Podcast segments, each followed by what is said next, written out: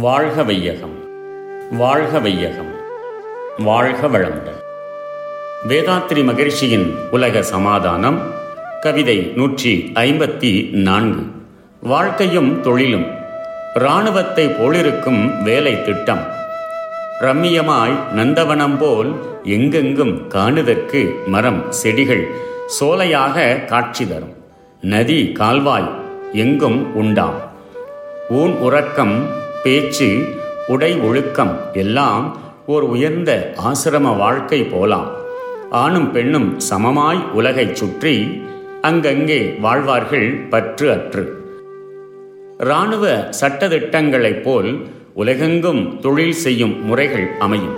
நந்தவனங்கள் போல் எங்கும் மரங்கள் அடர்ந்து செயற்கை வனங்களாக காட்சியளிக்கும். செயற்கை நதிகளும் கால்வாய்களும் பெரும் அளவில் உற்பத்தியாகும்.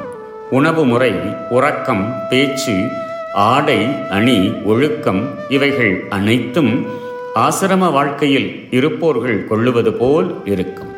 வாழ்க்கையில் எல்லா துறைகளிலும் ஆணும் பெண்ணும் சம அந்தஸ்துடன் சுதந்திரத்துடன் உலகை சுற்றி பற்றற்ற ஞானிகளைப் போல் அவரவர் கடமையை செய்து கொண்டே வாழ்வார்கள். வாழ்க வளமுடன். May the whole world be blessed by the Divine. World Peace by Yogiraj Sri Vedatri Maharishi. Poem 154 Ideal Regulation of Work and Life. Everywhere the working system will be of military strictness in time, dedication, and fulfillment of duty.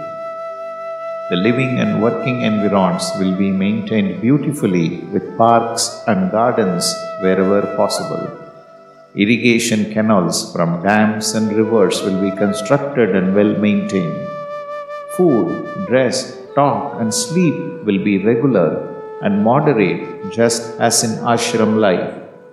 Married couples can enjoy life and travel during their ages 20 to 50 without encumbrances of family or property.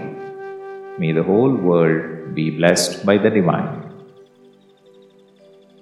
நம் கடமை அறவாழ்வின் நாட்டத்தே